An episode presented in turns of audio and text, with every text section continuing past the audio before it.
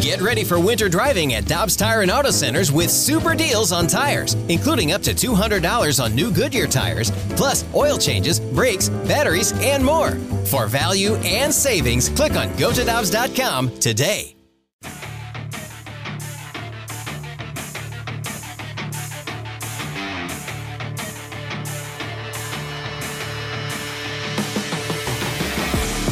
Fifty-first manager in Cardinals history, Oli Marmol, and uh, I'm Dan McLaughlin. That's Brandon Kiley here on 101 ESPN here in St. Louis. And Oli has been kind enough to join us in what has been, I'm sure, a whirlwind a uh, couple of weeks for he and his young family. And uh, Oli, I got a bone to pick with you first. Uh, by the way, congratulations. This is Dan. good, to, good to hear your voice. Um, by the way, you know, I sent you a couple of texts uh, even before you're named the manager and got nothing back from you. And it's crazy. I have this new phone that actually takes text from other people. So if you feel like you need to, you know, text, I mean, go ahead. Go ahead and text me back. I appreciate it. Thanks for having me on the show. I'm glad we're attacking that first. I, I really getting to the hard hitting stuff early, Oli. I knew it was coming, so I checked the thread before before you guys called me, and there was one that I didn't respond to, and I, I apologize. That's no problem. You you've been through a whirlwind. Um, congratulations. As you know, um, Oli, I, I, love Mike Shildt. I thought Mike did a great job here, and you guys are very, very close. So, uh, what what has this been like replacing Mike and just you know? Uh, just that situation because uh, it can't be easy. I'm sure. I'm sure on certain levels where you're excited to get the job, but yet you're replacing one of your great friends.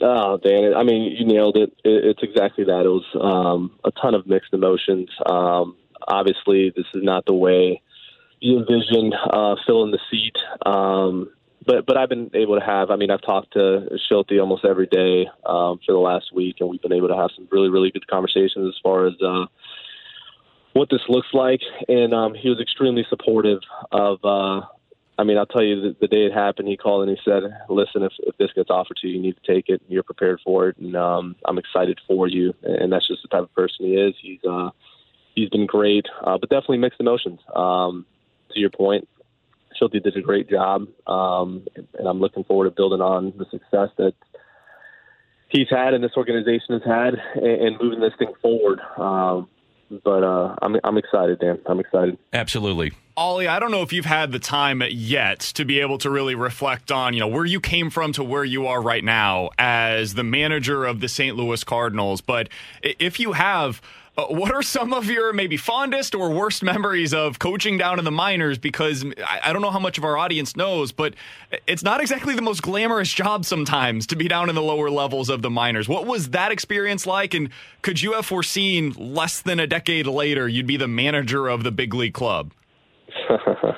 it's uh, it's definitely not glamorous, man. It's uh, it's far from that. But I'll tell you what, uh, our system was built in a way where yes, we're we're good at developing players, but there's a there's a real system for developing staff as well, and I'm extremely grateful for the opportunity to do it with this organization because there's some really good people that are intentional about how they go about their days and how they communicate with staff, and and there's a lot of tough conversations down there on how to do it right, but how to do it in a way where um, at the end of the day it gives the organization the best chance to win. So I, I was I was fortunate. Um, so glamorous, no, but really fortunate to have some good people down there to teach me what it looks like to to manage up and down and, and keep a clubhouse and how to interact with players and, and gain their respect. And um, so so I'm grateful for that. Um, I, I have not had time to your point to to reflect, um, and, and hopefully I'll have the opportunity to do that here within the next couple of days. But uh, the one thing I can say is I'm excited for this opportunity, but I'm also extremely grateful for coming up through our system for the years that I did, because uh, there's a lot of learning that takes place down there, um, a ton and uh, you can get up here without those learning experiences, and, it, and it'll show quickly, and it'll get sniffed out. So I'm glad I was able to go through what I did in our minor league system for sure. Oli, you're an inspiration for a lot of people, um, and certainly from your community. So, can you give our fans and our listeners an idea of where you're from and just the road that you've taken? Um, you and your family. You got a young family, beautiful family. That uh, where you came from. Uh, you're bilingual what this means to your community and uh, and just a little background for fans that don't know.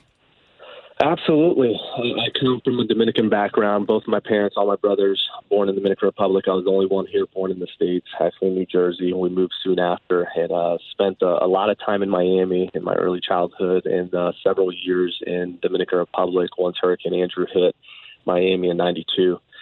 And uh, man, it was, um, I'll tell you what, it, it's, it's crazy to sit in this seat, um, this leadership position for such a historic franchise um, with with some of the backstories that come with it. Um, it's a it's an incredible opportunity. Um, we soon moved to Orlando for for better opportunity, and um, then went to the College of Charleston um, and drafted in 07 by the Cardinals, and it's been a it's been a crazy ride. I'll tell you.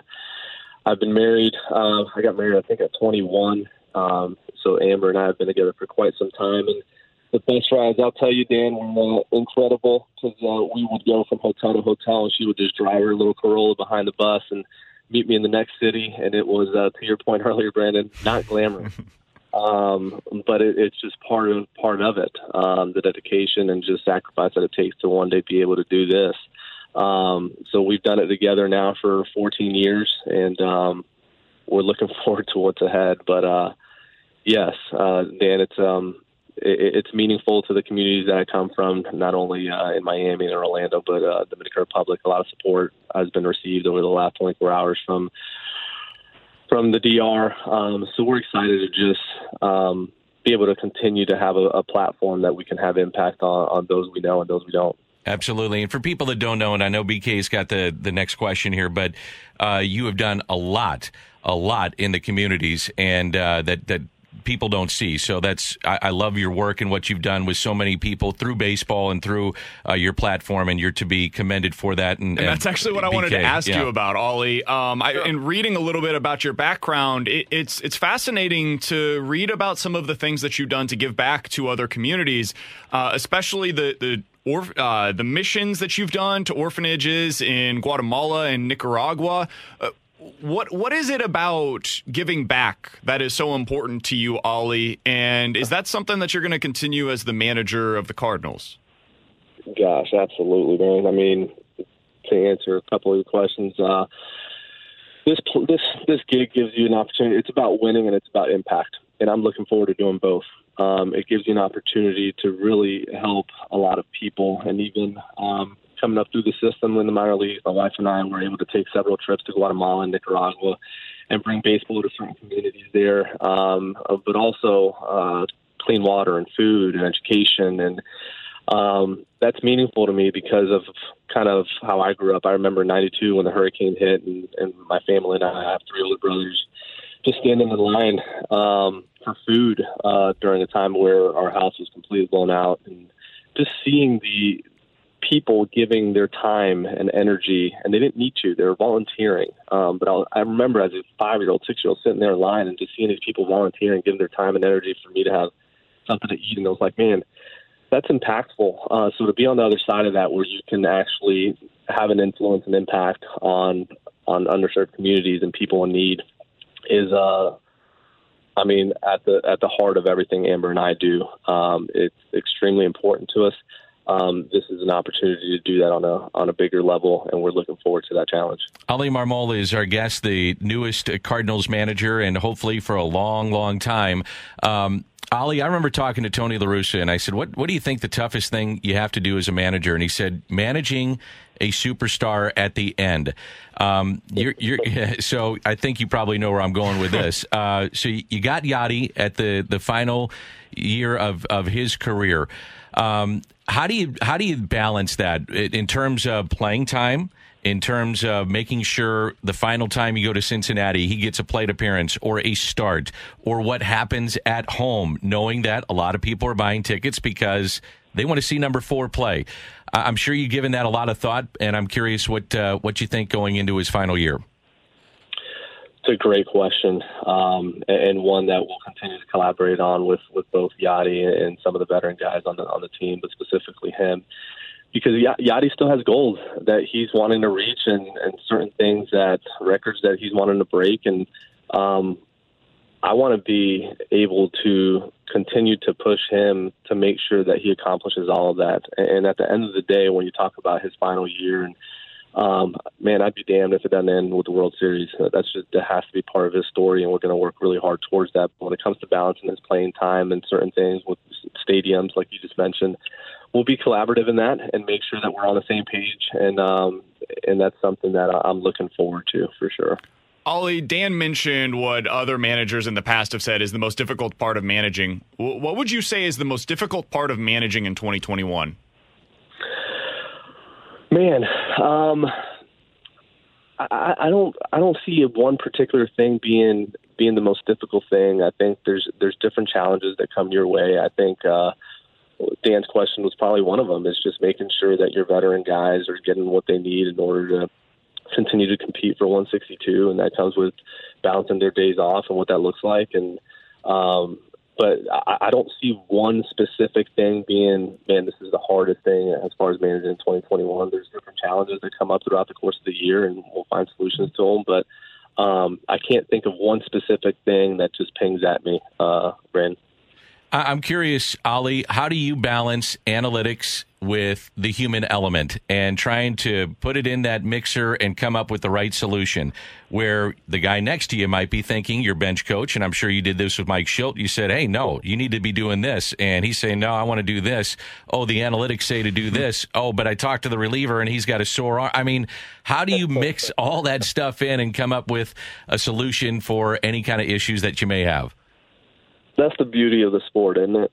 Um, it really is. Just, it, it really is. I mean, it's a it's a topic that I think sometimes gets a little bit skewed, like oh, old school versus new school in analytics. It, it, for me, it's it's a perfect balance. When you say analytics, all I'm hearing is, is information, like taking in all the information, figuring out what's actionable, what what what's actually going to move the needle once we're on the field, um, and making sure that there's times, Dan, and, and you've seen enough games where you make the right decision. You you put the people in place to to have success, and it doesn't work out. And there's times where you make a bad decision, your players just overcome your bad decision, and it works out, right? So like for me, some of the analytics is also post game is figuring out what decisions were made that went well, what decisions were made that didn't go well, um, and then figuring out what's sustainable over 162 games when it comes to those decisions. Um, so it's not just pregame, but also postgame in figuring out that feedback loop to make sure that we are making right decisions. Um, it's a it's a balance, and I think the, the teams that are doing it the best have a, a really good blend of it. So um, that's what we'll have. The human element of this is absolutely real and will never go away. Your your feel for the game, for the players, for the overall mentality of that player that specific day, you have to take all of that into account. Um, so I think blending the two is is uh, is the sweet spot. We're talking with Cardinals manager Oliver Marmol here on 101 ESPN. Oli, I did want to ask you something you mentioned yesterday was about optimizing the lineup. And when we've had conversations in the past with Michael Girsch, he's talked about how, you know, it, it's not necessarily about the number that's next to their names because there's there's not a huge difference in terms of a guy hitting first versus third and the overall results over the course of the season. But there could be some difference in terms of the platoons, the splits that you see, the matchup based lineups that we see around baseball nowadays.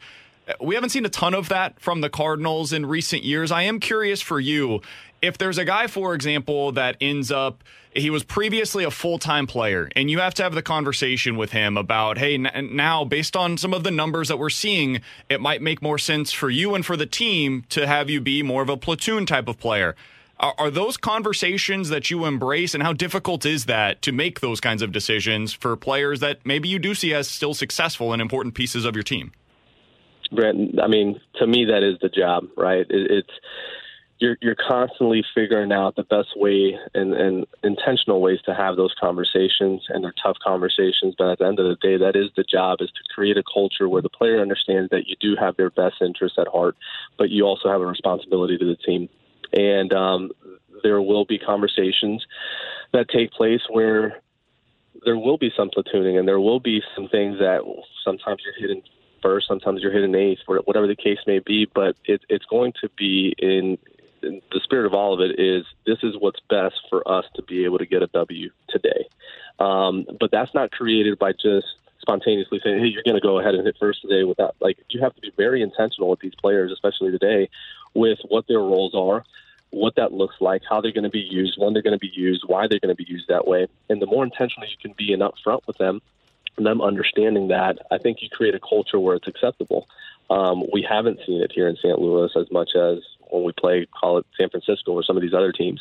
Um, but I think that's that's a culture thing. That's something you create, and you have intentional conversations with the players, and let, let let them understand that at the end of the day, this actually does help them with where they want to end up at the end of the year when it comes to their numbers. But ultimately, it helps the team and make sure that we are all pulling in the same direction towards the World Series. Oli, uh, when do you anticipate uh, filling out your staff? And you know these guys very, very well. Um, but you know what? You got to fill your position. So, at, at, what point do you think that may be done? Yeah, great question. We're, we're excited about our staff, and we're excited about them returning. That, that, that's that's what I'll say. I had a really good conversation with Mo this morning, and we're starting to kind of um, put that to work over the next several days. Um, but uh, I, I I really enjoyed the staff we had last year. Everybody did a great job from base running the defense and hitting pitching. I mean, I'm excited about what's possible for that group moving forward, um, and anticipate them coming back. Uh, go ahead, BK. I, I know you're not going to tell us about specific candidates, and I wouldn't ask you about them right now. Yeah. But what are some of the qualities that you would look for in whoever is going to fill your old spot as your new bench coach? Uh, trust is number one. I think when we talk about that bench coach position, it's you have a three-hour conversation every night, and there's a lot of disagreeing, there's a lot of agreeing, but you have to be able to trust that person and know that um, at the end of the day, regardless of how much we disagree on a certain decision, that we're still pulling in the same direction. So trust is at the top of that list. Having some street cred with with that clubhouse is going to be important as well. Someone that um, the players can relate with and, and have some experience uh, of of playing, and I, I think that's going to be important for that clubhouse. Um, and those are the top qualities right now. But um, yeah, there's some internal candidates, and there's some guys on the outside that we'll we'll look at. I'm excited about um, all of our options at the moment, and that's something that we'll provide more clarity to here in the next week. I always find it interesting when you're the bench coach, Oli, as you well know. A lot of times you get the earful from the player who wants to say it to the manager, but will say it to you, and you've got a great relationship with your players, and then you've got to have a good relationship uh, with the manager. But the bottom line is, and I've always felt this way, and correct me if I'm wrong, if you're a player and that manager has a difficult conversation and decision to maybe not play a guy or pull a guy or whatever the case may be, as long as you're honest, if the player feels that you're being honest, he can live with it. He may not like it, but he can live with it. Would you agree with that? You nailed it. Um, that's a hundred percent correct. It, it's being able you, you you have to be able to have a relationship with a player where you can tell them the things they don't want to hear and they still respect you for it because um, that's constant, right? Over 162 games, it happens often, and you have to be able to tell that player the the truth and not beat around the bush. Hey, here's why this is happening and they may not like it in the moment, but you do it in a way and you've created enough equity in that relationship where you can you can have that. And at the end of the day, they may not like it, but they still respect you and they respect the decision. Um, if done well, that's the case. Um, so I, I completely agree that having those honest conversations um, and just being truthful with them is the play.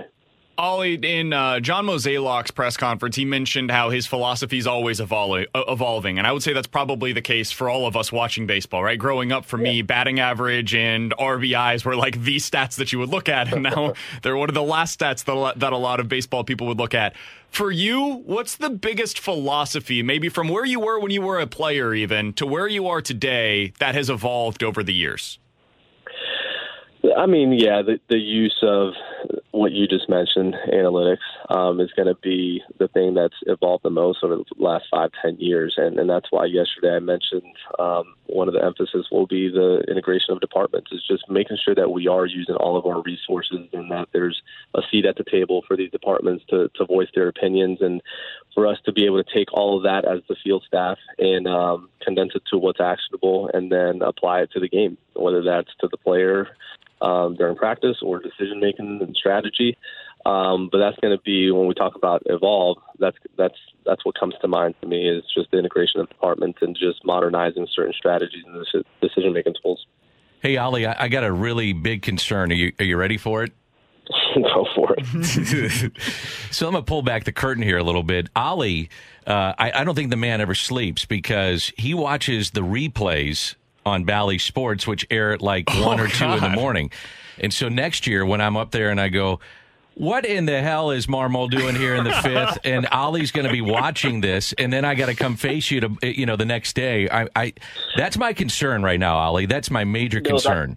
That's not your concern. That's your job. The reality. I mean, the, the reality is there's there's a certain accountability that comes with this gig, and just, that that's just what it is. There's decisions that are made, and if we're being honest, the next morning I wake up and go, I wish I would have done that a little different. Um, that that happens over 162 games. So the accountability, I'm not I'm not concerned with. Uh, do your job. Um, and uh, I- I'll I'll love it. No no worries there at all. I think I think we'll be just fine. Don't worry about that, and I'm not worried either. Final question that I've got for you, Ollie, and thanks so much for your time today. Yes. You've been incredibly generous. Um, what what is something that, as a manager, as a coach, has interested you with the way that the game has been played in the postseason thus far? We got Game One of the World Series tonight. People can hear that right here on 101 ESPN. But what's something throughout the postseason that has interested you as a coach or a manager? Man, that's a great question. It's always interesting to see um, some of the strategies behind the opener and, and how the bullpens are used, and, and everything's just amplified. So it's always interesting to see um, if teams um, overdo what they do during the year. Do they stick to the same strategy? Um, that, that, that's always a, a part that I'm looking at. Um, just seeing how, I mean, when everything's heightened, I, I also love seeing just how players react to it, um, how staffs react to it. Do they do they run less when they're a team that was comfortable running? When I don't want to say it wasn't meaningful, but when the pressure's not on and all the eyeballs are on them in the playoffs. So it's just interesting to see i- if teams stick to what gave them success, or they try to overdo it and, and do more than, than they did in the in the regular season. Um, but I've been able to watch a couple games. Um, it's been a busy week for sure, but I've been able to still catch a, a game or two, and uh, um, it's been exciting for sure. Hey, Oli, thank you so much for, for coming on. Um, you know, I think the world of you and your family. I do appreciate Amber passing along my text that tell Ollie to, re, you know, actually respond to my text to him. But anyway, I digress. Uh, I'm really happy for you and your family. It's a great story, and you're going to do great things here in St. Louis. And uh, God bless you, man. It's going to be a lot of fun. No, I appreciate you guys, Dan. Thank you for the call, Brandon. Good talking to you. Absolutely. If you guys ever need anything, let me know. Peloton, let's go. This holiday, with the right music and the right motivation from world class instructors, We're going to pick it up a notch. It's the holiday season. you might just surprise yourself with what you're capable of. Work out to thousands of live and on demand classes, from running to cycling to yoga. Try Peloton risk free with a 30 day home trial. New members only, not available in remote locations. See additional terms at onepeloton.com slash home dash trial. Peloton, motivation that moves you.